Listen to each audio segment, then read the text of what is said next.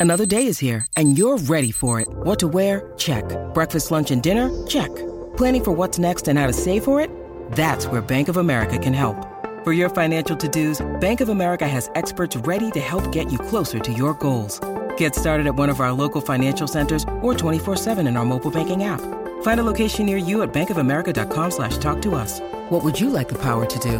Mobile banking requires downloading the app and is only available for select devices. Message and data rates may apply. Bank of America and a member FDIC.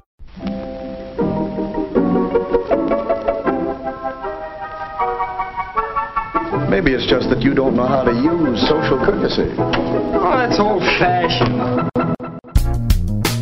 Watch how Lizzie Post and Dan Post Senning act as host and hostess. They know that courtesy means showing respect, thinking of the other person, real friendliness. Hello! And welcome to Awesome Etiquette. where we explore modern etiquette through the lens of consideration, respect, and honesty. On today's show, we take your etiquette questions about medical TMI, haggling etiquette, where to send a thank you gift, how to handle New Year's Eve invites when friends aren't all invited to the same party, gift return guilt, and how to not manage your boss's holiday party budget. Figure that one out. Plus, your most excellent feedback, etiquette salutes, and a postscript segment on keeping the holidays personal. Coming up.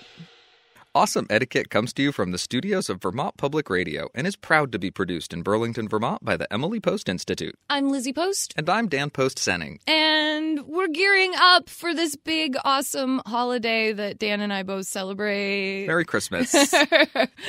we decided to get the show up a little bit early for you this year, just in hopes that our postscript segment would inspire for the holiday ahead. And I'll confess to a Yeah. little bit of a, a personal interest in wrapping up our work week by Friday so that we can really enjoy the the long holiday that we will be taking between Christmas and New Year's. My cousin is being so generous. He is completely protecting my personal um, crusade to have the week off between Christmas and New Year's. He is very willing to work during that week, and I am always the one championing for no, give us the vacation.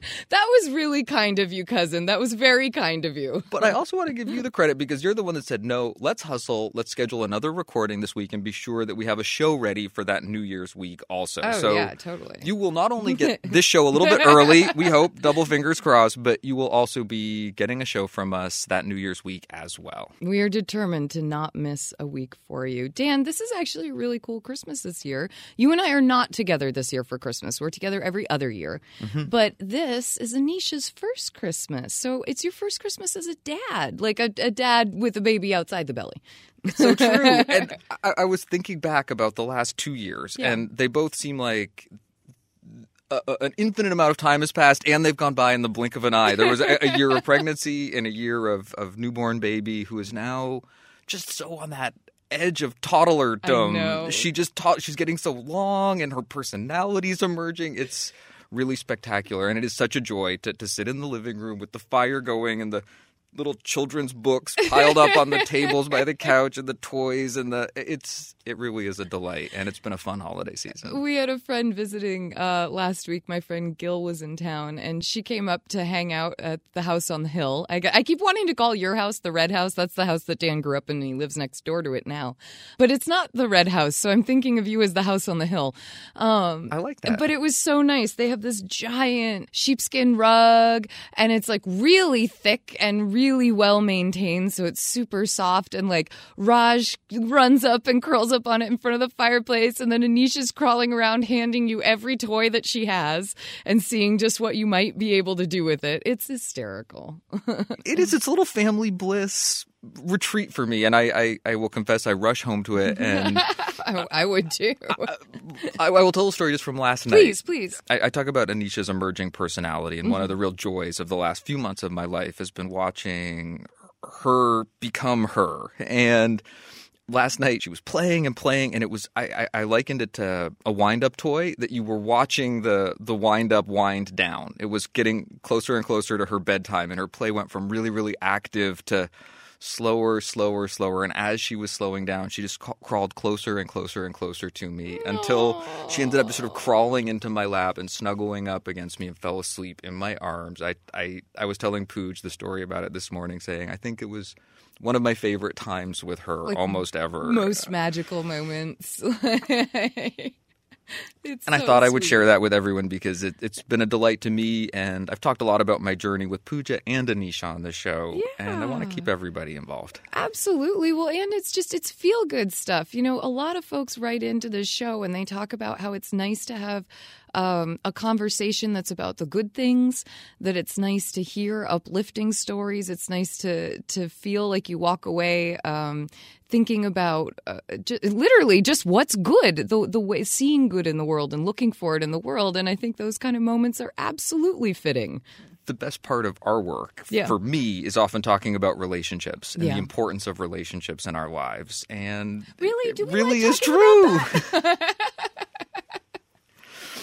In that spirit, we're going to revisit this theme of Yes. relationships and investing in relationships for our postscript. So I hope you'll stick around for that. No, I thought you did a great job with this one, cuz I'm really excited. Super inspirational. But first, let's get to some questions. Let's do it. Awesome Etiquette is here to answer your questions on how to behave. If you have a question for us, you can email it to awesomeetiquette at emilypost.com or leave us a voicemail at 802 858 KIND. That's 802 858 5463. Or hit us up on Twitter or Facebook. Just use the hashtag Awesome Etiquette so that we know you want your question on the show. Awesome Etiquette gets support from Storyworth. There are some stories about your mom's life that you truly never get tired of hearing. From hilarious to heartfelt, tear jerking to plot twisting, mom's retelling of the events always brings a bit of joy. Just in time for Mother's Day, we here at Awesome Etiquette found the perfect gift that can capture all of your mom's stories for your family forever. It's called Storyworth. Storyworth helps you preserve precious memories and stories from your mom or a mother figure in your life for years to come. Here's how it works. Each week, Storyworth emails your loved one a thought provoking question that you get to help pick. What was your first job? Who was your first crush? Storyworth makes the writing process a breeze. All your loved one needs to do is to respond to the email prompt with a story. Long or short, it doesn't matter. I did this with my mom and it was really, really rewarding. You'll be emailed a copy of your loved one's responses as they're submitted over the course of the year. You'll get to enjoy their retelling of the stories. Some you probably already know, or maybe the ones that you're surprised by you haven't heard before. After that year of fun discovery and reminiscing, Storyworth compiles your loved one's stories and photos into a beautiful keepsake hardcover book that you'll be able to share and revisit for generations to come. You can even keep a copy of the book for yourself. Give all the moms in your life a unique, heartfelt gift that you all will cherish for years. Storyworth. Right now, save $10 on your first purchase when you go to storyworth.com slash manners. That's Storyworth, S-T-O-R-Y, W-O-R-T-H dot com slash manners. It's manners with an S to save $10 on your first purchase. And now back to our show. Our first question is titled Medical TMI, and it comes via Twitter. At Liz Martin Spunky writes When kid has strep or other illness, what's the rule, Ari sharing info with other parents versus oversharing? I like the consideration. I'm going to you on this, Dad. Well, it, so there's two etiquette rules that are crossing for me here. Okay. And the first is is a fundamental underlying etiquette rule, which is that safety trumps etiquette. Yeah. So that you want to think about safety first. And it's an old cliche, but it's a great one. And let that be your set your parameters, set your boundaries. Absolutely. Um, if there are things that other people need to know or information about your child, maybe it's a susceptibility to something, Right. um, you really want to share that information, be clear, be candid, do that sooner than later. Don't have regrets about people's health because you were hesitant to talk about something. So, Dan, for instance, if you had a child whose immune system was compromised, would it really be good etiquette for you to be saying to the parents of your child's playmates, you know, um, just so you know, if your kid does have a cold or something, let me know because my child's immune system is compromised. I just have to be a little more cautious than the average parent. Yeah? Absolutely. And if we were mining for sample scripts, I would say that's one right there. All right, cool. But what if you're not and you're like, how do you, yeah. You can always let someone know. My child's been dealing with a conjunctivitis in their eye. It's pretty contagious. Yeah. It would be delightful to have you over, but I wanted to let you know. Yeah. That is something that you can absolutely say. And again, I think clarity um, being candid. These are all important. The place where the the etiquette streams cross is there is also a concept about good conversation, polite conversation that says you don't overshare, particularly when it comes to health, family, finances. That we don't need all the gory details. You don't need to describe the color. exactly what that conjunctivitis looks like, how it was last night versus this morning, um, unless that. Um, gives important information about how contagious it is. Sure. You don't need to get into the gory details. So let safety set the boundaries for the conversation, but then that's where you let good taste start Take to enter the equation and you think about um, not grossing people out and not sharing more of the, the details than someone needs to know or a detail that might make someone feel uncomfortable. Now, aside from the grossing out factor, what about just the idea of a, a kid's privacy? There's this kind of idea out there about how much can parents share, should they share, how do they protect their child's privacy when often they are the voice for their child. And I'm imagining that depending on how you feel um, as a parent, that you could say something as simple as Jerry's going to be out for five days. You know, you could you don't even have to list what type of illness Jerry might have.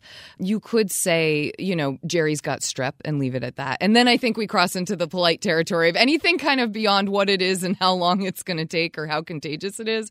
I think you're right. You start you start being in that medical TMI territory which you've already described. Well, and, and I like the way that you're bringing in some awareness of privacy as well as just tact. that there is a really fundamentally important question about how much information you sh- share about health. I think you use that safety because it's important. It's important for everybody, and that's the consideration of others. But there's also that respect for self, respect for the the little person that you're taking care of, and respect for their privacy is a big part of that.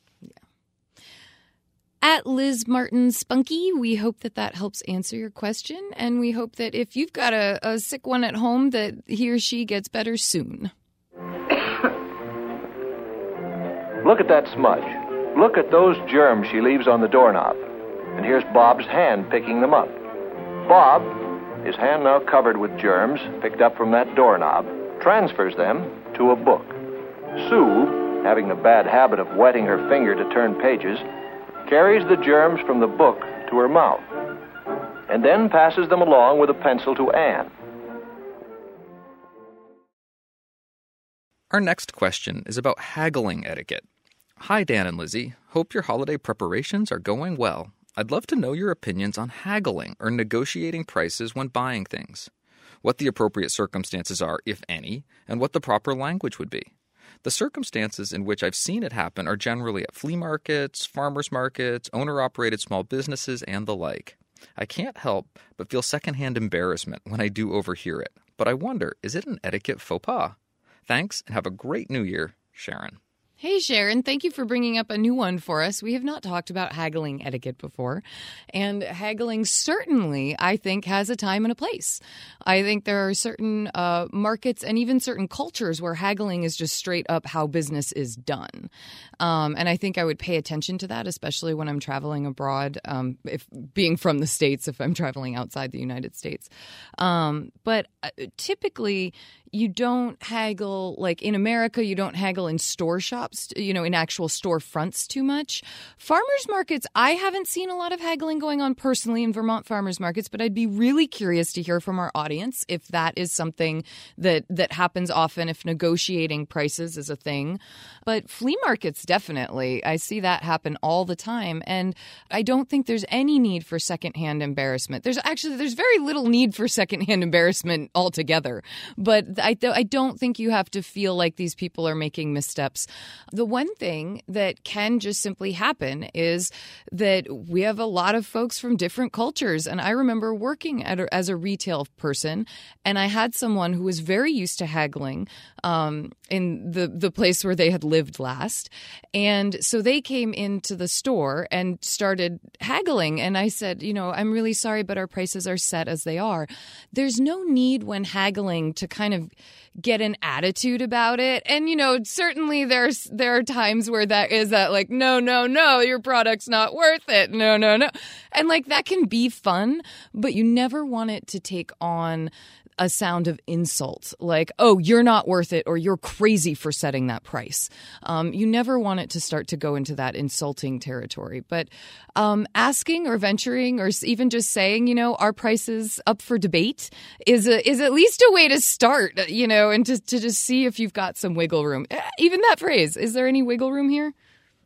I I know. I'm like you've been cracking up on the other side of the mic because I I found myself drawing very similar lines to the ones that you were drawing. I was thinking to myself that there is an expectation in American culture that usually store prices are set, are pretty firm. Yeah. And it, on the list that was in this question, it was flea markets, farmers markets, owner operated small business. And I was thinking, well, yeah, flea markets probably farmers markets? Maybe. Maybe like, say is you know I'm if curious. I get a, a, a, bunch of this, does the price come down any? Now we're starting to get into bulk, the bulk purchase, the, the, the, language that really works. I think I like that bulk purchase is a soft start for haggling. well, and then I started thinking about owner operated small business, and my first instinct was, well, for a, a storefront, you really want to respect the prices that people put on things. At the same time, I wouldn't want a small business owner out there that was willing to negotiate about price to lose a customer that they would happily accommodate right. within a certain range. And it's hard for the store owner to pipe up and be like, "Yeah, let's negotiate on that price." It's like, "No, you kind of have to like I don't know who's who it's on to make the first haggle or negotiation." So I got to thinking about yeah, what yeah. would be language that could open the door to something. totally. something. Give it to me. I, I love the question of if our price is negotiable is there any room here? I liked your, your idea of is there any wiggle room here? Um, a, a, question about a bulk purchase, bringing the price down. I think these are all ways to get it going. Kind of ask whether we're in that that kind of a situation where we might discuss this, and it also gives a store owner or business owner the opportunity to say my prices are fixed. No, this I, I, I really try to give the best price I can to everybody, and that's what, what I've got it marked at, or whatever it is. And I think if you're willing to take no for an answer, you can always ask. And and that's where when you talk about that attitude, I think it comes into the equation. You can always say, Hey, is there room?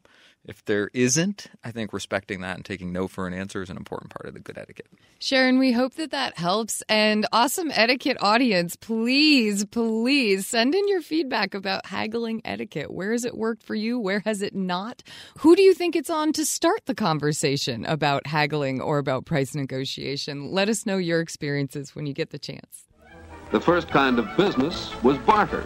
A good stone cutter, for instance, might make a few extra tools and simply trade them for furs and other things he wanted.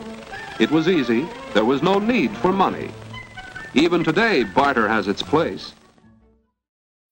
When you need mealtime inspiration, it's worth shopping Kroger, where you'll find over 30,000 mouth-watering choices that excite your inner foodie. And no matter what tasty choice you make, you'll enjoy our everyday low prices, plus extra ways to save, like digital coupons worth over $600 each week. You can also save up to $1 off per gallon at the pump with fuel points. More savings and more inspiring flavors make shopping Kroger worth it every time. Kroger, fresh for everyone. Fuel restrictions apply.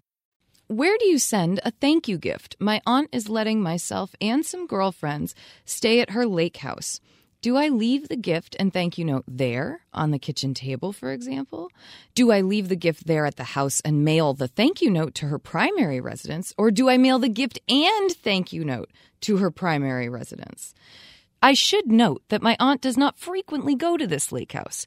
She might not receive the gift for some time because of this. She and her husband have worked hard to have more than one vacation home, so she is not frequently at this lake house. Because of this, I'm leaning towards mailing her the thank you note that says the gift was left at her house. It is something that fits in the theme of her lake house, so I assume she's going to want it there. Thanks so much, Hillary. This is such a real dilemma. It's a good one. I I'm going to go pretty quick with the answer. Okay. I'm going to say definitely mail that thank you note. Yes. You want to get that into your aunt's hands as Primary soon as residence, possible yeah. and just wherever she is, send that note to her there. And now's where the etiquette quickie is going to get a little bit longer. I'm wondering about the gift itself. Is it heavy? How big of a hassle is it for oh. you to ship it, for your aunt to then ship it? Is it really practical? Does it make more sense for you just to leave it at the lake house? If it does, I think that's the kind of thing you can mention, you can explain in your note.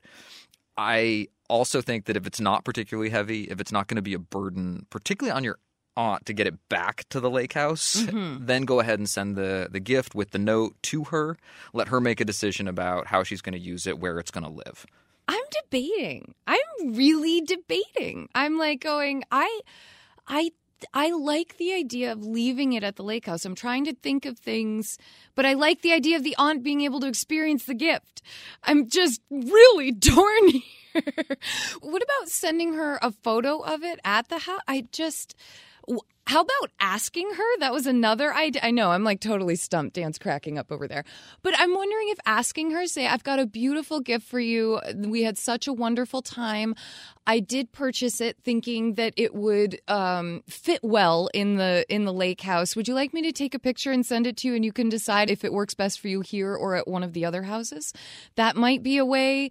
You know, I love the idea of surprising someone with a gift and then being able to open it and see it in that moment, and and the surprise is wonderful. But sometimes it's more practical to kind of get ahead of it and figure out what's best. And so my my vote would be to ask auntie. I would say mail the thank you note to the primary house and let your aunt know that you've you've purchased a house guest gift for this lake house and would she prefer to have it delivered to her home? So that she may do with it what she pleases, or would she prefer to leave it here and just see it the next time she arrives? I'm glad we took the time because Me that's option too. three on the table. I the didn't table. Realize that was going to happen. I think really good gift giving is about growing and fostering relationships, and this might just be an opportunity to engage your aunt just a little bit more and grow that relationship through a discussion about where to put this gift. I love all your inspiring relationship moments in this show, cousin. Love it. Hillary, we really hope that helps as you decide what to do with this thank you gift. This question is titled Same Year's Eve. Hello, Dan and Lizzie. Happy New Year to both of you. I have a timely New Year's Eve question, and I hope I can get some sample language from you. Here's the situation names changed for this purpose. John, Jill, and I all went to college together.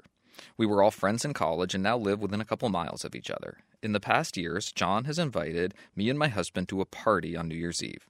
John did not invite Jill to his house for New Year's Eve. Jill texted me and invited me to a possible party at her house New Year's Eve before John invited me to his house. I'm feeling a bit in the middle and don't want to hurt Jill's feelings, but I'd rather go to John's than Jill's for the evening. How do I tell Jill that we can't make it to her house New Year's Eve without telling her where we will be going? Not the way I want to end 2017. Any assistance would be great. Thank you, S. S, I've got to say, you are dealing with a really classic dilemma on a couple levels. The first level I want to identify is you've done something at a holiday or a particular time of year that you might like to become an annual thing or has potential to become an annual thing, and you are hoping for that invite, and sure enough, another invite for that same day comes in. And you're sitting there going, Oh, this invite came in first but that invite I'm hoping is really still going to happen. I say it's okay to leave room for last year's invitation to be repeated. And you can say that, you know, oh, you know, last year we had all spoken about doing what we did, you know, last year again. So let me check in with those folks first before I RSVP it's perfectly okay if that seemed like a repeatable thing to just let someone know that you need to touch base about your plans to find out if you actually are indeed free. Step number one. Step number two, I think what's really, really difficult about your situation is that we can give you sample language for a very easy first conversation. The problem happens if Jill persists to ask what you are doing on New Year's. And I don't know how close you are with Jill for her to, or, or what type of person she is, to press and pry and then be upset. But your first line of defense is always, oh, you know, we've already got plans, but I hope you all have a blast. I mean, that's it. You don't have to say what your plans are. Just say thank you so much for the invitation. Unfortunately, we're not able to come, and we hope you have a good time. It is that simple. But the problem comes if Jill asks more questions. And there's a balance here. If you keep avoiding to a certain point, it then does look like you are hiding your plans. And at some point, I think you have to be a grown up and say, We're going over to John's for the evening. And that's it. The tough thing is, I just don't know Jill. And so I don't know if Jill's going to fire back with, Well, why didn't John invite me? And this is where you then need to be a good friend and say, I'm not sure why. And I'm sorry that it's upsetting, but I hope that what, however it shakes out, that we have a really wonderful time and are able to hang out after the holiday. I, I don't know. I mean, it's tough. This is tough. This is someone personally reacting to something you're not doing to them. It's someone else who's doing it to them. You're like the messenger somehow. And in some ways, you're anticipating a, a- a minor rudeness in that someone Right. asking you what it is you're doing that has prompted you to decline their invitation. That whereas asking someone what they're doing for New Year's is absolutely a harmless ask. Someone might do it any time. If it comes in response to saying no to your invitation, if you then immediately reply, "Well, what are you doing for New Year's?" eh, all of a sudden that borders on that territory where they didn't offer as part of their decline and we're now in that gray area territory where I think that you're not so so responsible for whatever emotional reaction or response they then have to that information. If you do share it when under most circumstances if it wasn't timed like that it really wouldn't be hurtful information. Oh i'm going to john's. It's something we've done for years. And there are all kinds of reasons parties have Groups. just one other couple or two couples that aren't they aren't general open invite new year's Big parties, parties, yeah. and no one really should be hurt not being invited to a party. I know that's not the reality. That Correct. feeling excluded is something that really hurts, and there's a reason that we're careful about how we share information about what we're doing because we don't want people to feel excluded. There's a certain courtesy to that also, and I, I feel that courtesy in you in the way you've asked this question about not wanting to make Right. a reveal that you think could be hurtful. It's why it's a great etiquette question. Mm-hmm. Lizzie had notes on this question that run for multiple bullets down the page. I just had one bullet because I had very little to add. I thought it was sort of a, a- a well flushed out and thought. I was thinking just call John really quick and ask him if he's having the party. Just Yeah. find out if that's going on because it's a tradition. that's not appropriate. But it sounds like this is a close enough friendship where you. Co- I would call you and say, "Hey, you know, Dan, are you and Pooja planning on having that party again this year?" Are we doing that New Year's Yeah. thing that we've done the last couple years? And it's like, if not, or if your plans change, totally get it. I'm just trying to plan a few things, and other folks are asking, and it was such a great time. And it is borderline inviting yourself or asking someone to It's so close. throw that party again. But so close. Um, I- I think having an awareness of that tricky territory is also part of it. But if you can do it, if you can get away with it, I think that's a, a good way on the positive side of the equation Yeah. to to try to work it out. And then that gives you a really clear way to say, "We've got plans. Thank you so much for inviting me." S, we really hope that this helps, and we hope that you do get to ring in 2018 with a whole lot of cheer. Yes, we'll have to finish the game tomorrow afternoon. Tomorrow, I'm going to Mary's party tomorrow, aren't you? A party? Why, I didn't even. No, I don't like parties. I never have any fun at parties. I was kind of hoping you'd go. Parties are more fun when all your friends are there. Cindy! Well, I better go. I'll see you. Here's your ball.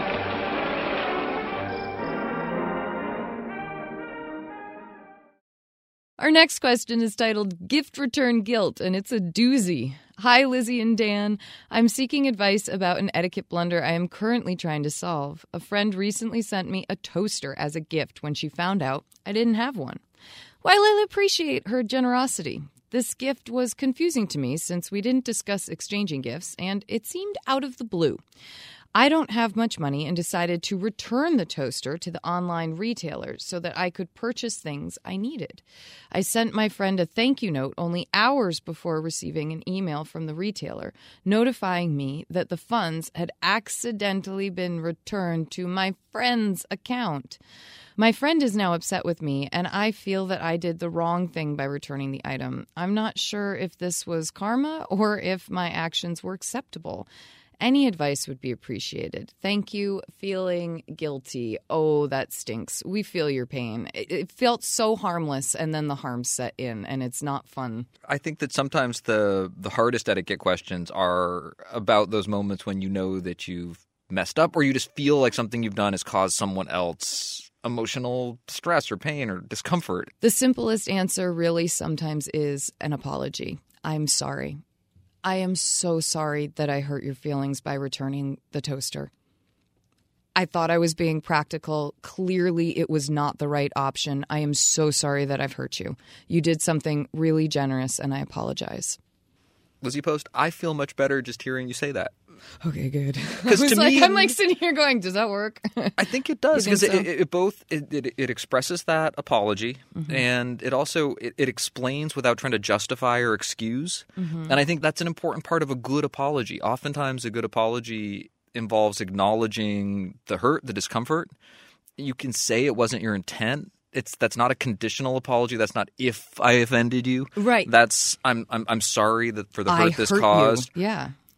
In the moment it felt practical to me, but I apologize. I'm sorry. I can understand how that wasn't responding to your generosity. How in the way that I would have liked. Looking back on it, they're, they're I really like the way yeah. you're doing it, Oh, and I think you're hitting all the the important points. I also think that part of a good apology is that it's proportional to the offense. Yes. And This isn't horrible. I mean, this does happen. It's just, it's not pleasant sometimes. In this particular case, it wasn't for the sender. when you do receive a gift, it's up to you. You can make the choice to return or exchange. And we talk about the situations where that's appropriate or not on this show. And oftentimes, the appropriateness of that action hinges on the degree to which you'd feel comfortable talking with the person about it or owning it. And in this particular case, you've been caught a little behind the situation because you now have learned that it's caused some hurt. Yeah. That someone thought that that and there's was the thank you note that's going to arrive in a few days that says, thanks for the toaster.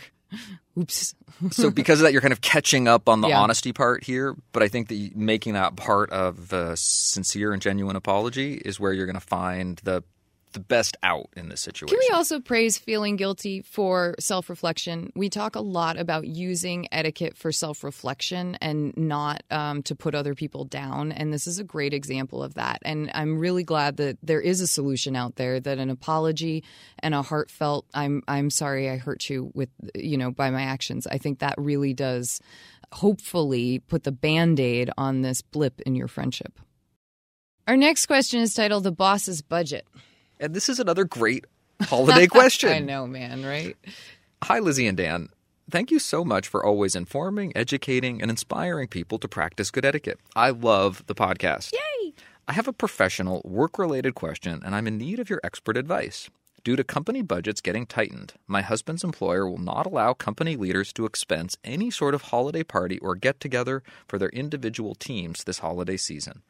As a result, my husband's boss has invited their entire team to an afternoon happy hour outside of the office, and the hunch is that his boss is paying for this out of his own pocket since he can't expense it. My husband will attend, of course, but wants to open his own tab and pay his own way for any drinks and or food he consumes to alleviate some of the costs for his boss. He has also considered attending, but not consuming anything besides water. I understand my husband's approach and intent, but I can't help feeling like it may be rude to his boss, the host, especially if my husband insists on paying his own tab. I believe the boss's intent here is to recognize and reward a job well done over the course of the year, and I would hope that an invite would not have been extended if he could not afford to do so. Keeping in mind what you always say, accept a gift or offer in the spirit in which it was given, I have suggested that he attend, have one drink, and enjoy any sort of group appetizer or food his boss orders for the table to share, and enjoy the time with his team, and not feel guilty about any perceived financial burden on his boss. But I'm curious is there a right way to handle this? What should he do? Thanks so much for any input you may feel inclined to offer. Cheers, Melissa. Melissa, you are so smart. You are so etiquette smart. I love it. I love it. I think you're dead right. I think that he should go and he should participate. I think that if he wants to offer to to help, Depending on his position at the company, I would suggest that that he could make that offer privately to the boss and say, "Hey, I'd love to bring a tray of cookies, you know, or I'd love to to offer to pay for two of the appetizers tonight. Like, I'd, I'd just love to help contribute to this. I think it's so great that you're doing something for everybody, and I'd just love to help out if if you accept my offer." That would be one way to go. If the boss turns him down, then say okay and go and eat the cheese dip and enjoy the shrimp and you know don't don't worry about it. Our parents have absolutely done this. Where I mean we're a family business so it's a little bit kind of different dynamic, but where the hosting has happened on a really personal level as opposed to a corporate level. And oftentimes what our employees have done is offer to bring a dish or you know a playlist even or something like that. Just some offer of contribution is always nice, but oftentimes our parents would say, no, no, no, we really want to treat you tonight. And to take that to heart and say, okay, no, thank you. That's wonderful. That's just how it works. like it's okay to let the boss pay for this. I want to get a trademark on etiquette smart. Etiquette smart. I really like it, and this this is really etiquette smart. List. I was also keying on the idea that you go to the party and just have a drink, enjoy the the group appetizers because those are, are paid for, provided for the group, but don't take advantage of that generosity. If there is a, an awareness or a concern that this is coming out of someone's pocket, then don't treat it like it's a expense account that yeah, exactly. has a lot of extra room in it. Just have a drink and don't take advantage of them. Yeah. But don't try to manage it for someone else when you have no way of knowing what they're finance this might not be a hardship to this person at all also by doing that you're not setting yourself apart from the other people who are attending yes. the event oh good point and i was thinking about that a little bit also what if if, if you're really behaving in a way that you would hope that the people around you would behave would you really want everybody at this party to be doing that also or would Yeah. that just start to be awkward awkward in a way that would strip some of the meaning or significance out of the event Melissa, we hope that this helps your husband feel confident at the party in enjoying all that his boss is willing to provide at the holiday season. Thank you for sending us your questions. Please send us updates, comments, and more questions to awesomeetiquette at emilypost.com. Leave us a message at 802 858 KIND. That's 802 858 5463. Or hit us up on Twitter and Facebook. Just use the hashtag awesomeetiquette so we know you want your questions on the show. Each week, we like to hear your thoughts about the questions we answer and the topics we cover. Today, we heard from Liz. Hi, Lizzie and Dan. I was listening to episode 169 and had to send along my two cents regarding the listener who found the patrons behind them too distracting. Honestly, I was a tad disappointed to hear the advice was to talk to the management about asking the other season ticket holders to be quiet. As someone who spent a lot of time both in the seats and on stage, I know some audience members vocalize their experience. An audience member may be so into the show that they pop out with exclamations and laughter. This is quite different than someone chatting loudly or being on their phone. When one goes to live theater, they receive the full experience, an experience that includes other people. My recommendation would be for the person who is uncomfortable to change their seats, if the seats, which includes the surroundings, are no longer enjoyable. Dan, I'm so excited by your theater etiquette themed podcast. Please do it. Thank you and keep putting forth a fantastic podcast, Liz. I really wanted to include Liz's uh, comment because I think she's got a point here that there is sometimes a, sort of a group experience that you're having, and to not be so concerned about having everything around you so silent that kind of you're almost not being considerate of the fact that you are in a public sp- like a public place with other people who are also trying to enjoy this and i'm with liz that you know if it's the appropriate show for a hoop or a holler a, oh my goodness you know exclamations i completely agree i think those are moments within the audience and you collectively feel that energy Laugh and gasp Yes. and ride that oh, wave. Oh, oh no! Like I mean, you could just totally feel it. It's all the the laughter and the drama that theater and live performance can bring. But I got the sense from our question asker in episode 169 that this was chatter happening. This was longer exclamations of things, um, but not actually being there knowing. You know, we were kind of giving our, our question asker the benefit of the doubt that it was at the level of disruption and not general crowd enjoyment. So that is why we said to go speak to management because it was going beyond that place of, you know, just a part of the audience and a part of the experience. Moving seats may or may not be realistic, um, just depending on the type of show and, and the type of theater. We just have no clue whether that's an option or not yet. I also, before we leave this Yeah, piece yeah, of yeah, feedback, please. have to mention that at the Emily Post Institute, we have a growing relationship with a performing arts organization that I'm looking forward to talking more about in the future. And one of the ideas that we're batting around is working together on some etiquette tips for attending live performances. And this is just added reinforcement saying to me, go for it. That would be worthwhile. um, and that would be fun, both for us and for our audience. So thank you for this piece of feedback. Thanks, Liz. The modern miracles of sound motion pictures and radio open up vast sources of entertainment and instruction. To benefit from these, we need our ears, which interpret for us the multitude of sound waves they receive. Thank you for sending us your thoughts and updates. Please keep them coming. You can send your comment or update to awesomeetiquette at emilypost.com or leave us a message at 802 858 KIND. That's 802 858 5463.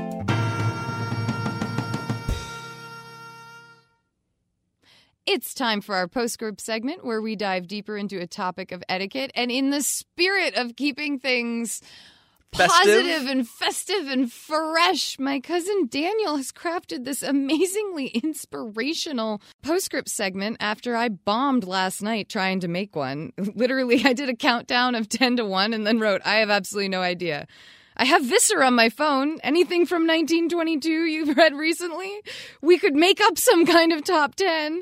I'm going to go to bed and keep thinking in my dreams. I imagine Like, you falling asleep script. as you were writing the script. I was trying hard. It was like 11 o'clock last night. Um, so, Dan, would you please share with our audience the wonderful, inspirational postscript that you have crafted for today? My thought that I wanted to share was some sort of call for love and attention to each other this holiday season. That this is a time of year where oftentimes the focus gets smaller and smaller on the details of travel or gift exchange or thank yous or the food that we're going to eat and share. And I wanted to take a great big step back and just say that it's worth taking a moment to appreciate the people around us and that there are ways that we can do that. We can make that appreciation explicit and part of our behavior. And I was thinking about advice that's probably coming too late if you're getting this um, sort of as the holidays are upon us. But I also think that there is always time to make the effort to to go see someone, to attenuate or extend the time that you spend with someone you care about, to pick up the phone and give them a call, or to set up a time to talk or do a FaceTime if there's someone that you can't see, to reach out to someone that you haven't talked to recently but who matters to you, who you think about at this time of year. It's a great time to to reach out to an old friend or reconnect with someone who mattered in your life. I was thinking about making an effort to do something for someone else. And that can be a personal thing. That can be doing something for a friend or a family member. It can also be about donating some time or making a commitment to spend time with an organization that you like that does work for others. And it doesn't have to be right now. It doesn't have to be at a, uh, a local soup kitchen this holiday, but it can be about a commitment that you follow through with to make that part of what you do in the new year over the course of the next year. And Actually, that's one I hear that's really important is to not just donate your time during the holiday season when it's on a lot of folks' minds, but during the kind of slower season when it's not present in everyone's minds. so important and worthwhile, and it's a good time to make that commitment when you're thinking about it. I was also thinking about the the very immediate things we can do for each other every day. Like ask each other how we're doing and really listen.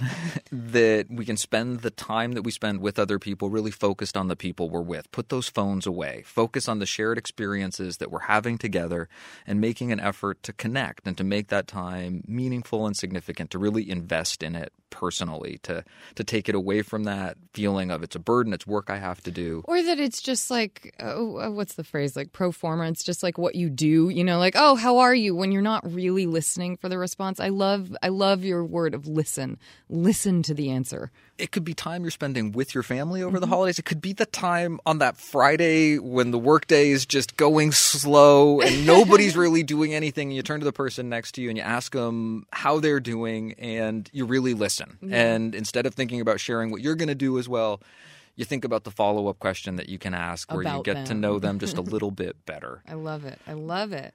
What else?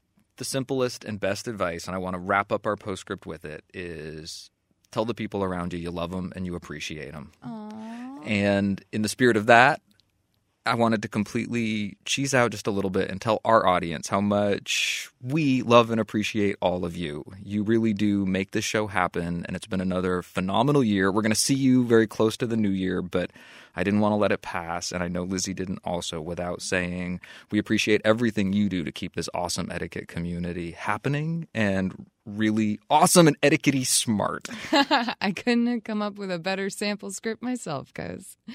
I second the motion notion, and um, I just want to say that we are so grateful to be here with all of you each week. And um, as my cousin is so fond of saying, we thank you for your time and attention, and we hope that you have a wonderful time paying attention to your families this holiday. And with that, we like to end our show on a high note, and we turn to you to hear about the good etiquette you're seeing and experiencing out in the world. That can come in so many forms. Today, we have two salutes. Dear Lizzie and Dan, many times when I go to the gym at the university I attend as a grad student, I am appalled by the other gym users' lack of spatial awareness. Most days I have to dodge other gym users with their heads down in their phone and headphones over their ears who are oblivious to the world. But the other day, as my wife and I were stretching in a corner of the gym, a young woman politely asked us if we were using the space around us before pulling up a mat to do her workout. Her action was such a little thing. I probably wouldn't have thought anything of it if she hadn't asked to use the space, but it really showed respect and consideration on her part. I want to salute this gym user for taking the time and thinking of others in a space where too few people are aware of those around them. I always enjoy the show. Every time I listen to it, it puts me in a mindset to think about how my actions and attitudes affect others. Sincerely, John. Sometimes it really is the little things. John, thank you for sharing. Our next salute begins Dear Lizzie and Dan, one year ago today, my anchor, my guiding light, my father died of cancer. He had been diagnosed four years prior, but the cancer took swift hold of him in October of 2016. By Thanksgiving, it was clear that he was quickly reaching the end. I stayed in my hometown, I live about 600 miles away, and cared for him alongside my older sister and my mother. Together, we carried him through his final days and weeks, allowing him to peacefully transcend in the comfort of his own home. The experience left me traumatized in a way I wasn't expecting, and I've been mourning this incredible loss ever since. I couldn't tolerate grief books or grief counseling, and it still feels like no one understands this loss like my sister does. I'm so beyond grateful for having a loving, compassionate sister to lean on. She has an amazing ability to counsel me just like Dad used to. She has become the person I call in an emergency or while I'm experiencing any personal struggle, and her wisdom carries me through. Additionally, my boyfriend has been so strong and loving through my erratic mood swings and seemingly endless depression. His patience, understanding, and unconditional love have given me the freedom to grieve on my own time and in my own way. These two wonderful souls have kept me alive and relatively sane through this troubled time. But the reason I'm writing this to you two is because your podcast has become the soundtrack to this painful year. I stumbled upon Awesome Etiquette in January and listened to it backwards from the newest to the oldest for about 150 episodes. Then I went back and started from the beginning. At the time of writing this, I am merely 50 episodes away from being all caught up, at which point I may have to go back and start again. Your gentle and encouraging voices have become like a security blanket to me. You are with me when I get ready for work, on the road, and anytime I'm feeling low. This year, I've had an uncharacteristically difficult time communicating and expressing my feelings, but you've given me both the words through Lizzie's amazing sample scripts and the confidence to handle any situation. With your moral guidance of consideration, respect, and honesty, I feel like I can handle whatever life throws at me even though the lifeline I've always relied on is gone. So this salute is to you, to my boyfriend, and to my sister. Thank you all, each in your own unique way, for helping me survive this tremendously painful year. Sincerely, Jessica, in sunny California. I really thought I was going to get through that. Oh, crud. Jessica, thank you. We are so uh, glad that this podcast could provide you some comfort and some language and some confidence. Um, but we are really glad that you have such an amazing team. Dan's crying too, for the record. Um, such an amazing team of, of family and support at home, because I can only imagine, as a daughter who loves her father very much, what this past year must have been like. Jessica, thank you for sharing. We definitely take a great deal of encouragement from you, our audience, as well. So thank you for sharing and thank you for being a part of this podcast. Thank you for being a part of this podcast. Thank you for listening. And thank you to everyone who sent us something questions, comments, feedback, salutes. And you can send us your next comment, question, feedback, or salute to awesomeetiquette at emilypost.com. By phone, you can leave us a message at 802 858 KIND. That's 802 858 5463. On Twitter, I'm at Daniel underscore post. And I'm at Lizzie A. Post. On Facebook, we're Awesome Etiquette and the Emily Post Institute. And please help us out. You can consider becoming a sustaining member to the Awesome Etiquette podcast or subscribe on iTunes or your favorite podcast app. And please consider leaving us a review. Help us out. Consider becoming a sustaining member of the Awesome Etiquette podcast by visiting awesomeetiquette.emilypost.com or subscribe on iTunes or your favorite podcast app and leave us a review. Our show is edited by the amazing Chris Albertine. Merry, Merry Christmas, Christmas, Chris. Don't you have the feeling that they're always well groomed? Yes, and that's no accident.